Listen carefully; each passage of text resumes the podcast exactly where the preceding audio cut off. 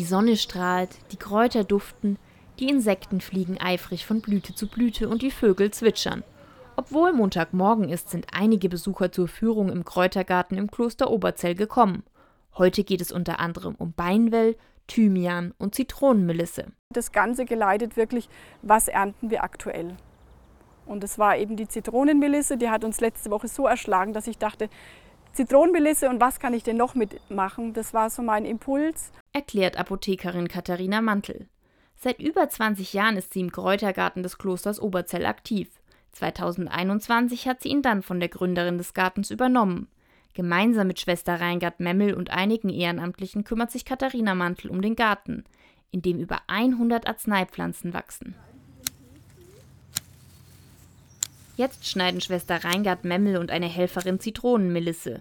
Die wird getrocknet und dann zu Tees oder Duftkissen verarbeitet.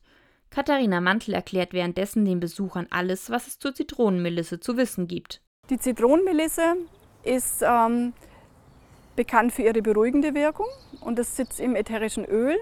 Und heute war es einfach die Umsetzung, wie kriege ich die ätherischen Öle, wie kann ich die gut inhalieren, weil darum dreht sich bei den ätherischen Ölen, die Inhalation. Und da ist einfach das Duftkissen perfekt gewesen. In solche Duftkissen kommen außerdem noch Lavendelblüten, Hopfenzapfen und Orangenblüten. Die Teilnehmerinnen und Teilnehmer können an allen Bestandteilen riechen. Bevor die Zutaten in ein Säckchen kommen, müssen sie allerdings vermischt werden. Katharina Mantel macht das in großen Mengen. Wer auf einem Duftkissen bequem liegen möchte, sollte allerdings eine Sache beachten. Damit es auch wirklich ein schönes, gemütliches Kissen wird und nicht ein pieksiges Kräuterkissen, ähm, ist gut, wenn man einfach ein bisschen Wolle dazu nimmt. Entweder ähm, Schafwolle. Es gibt in der Apotheke zu kaufen Heilwolle, die ist ein bisschen gereinigt, aber es riecht natürlich immer noch ein bisschen nach Schaf. Oder es gibt auch in den Stoffläden gibt's sogenannte Stopfwolle zu kaufen. Und ganz wichtig beim Befüllen der Säckchen. Und dann kann man die Mischung noch möglichst ohne die, die Blätter zu stark zu drücken. In die Wolle einschlagen.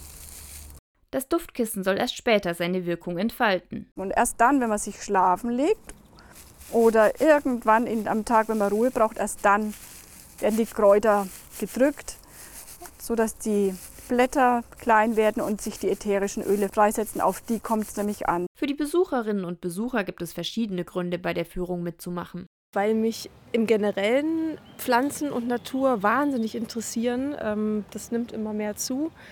Und äh, Kräuter sowieso auch die Anwendung. Äh, ich wollte eigentlich schon seit längerem tatsächlich genau hier hin und habe es jetzt äh, diesmal geschafft. Für mich sind die Kräuter und die Pflanzen was ganz, ganz Besonderes und ich finde es einfach eine wundervolle Möglichkeit. Ich komme aus Würzburg und es ist so nah.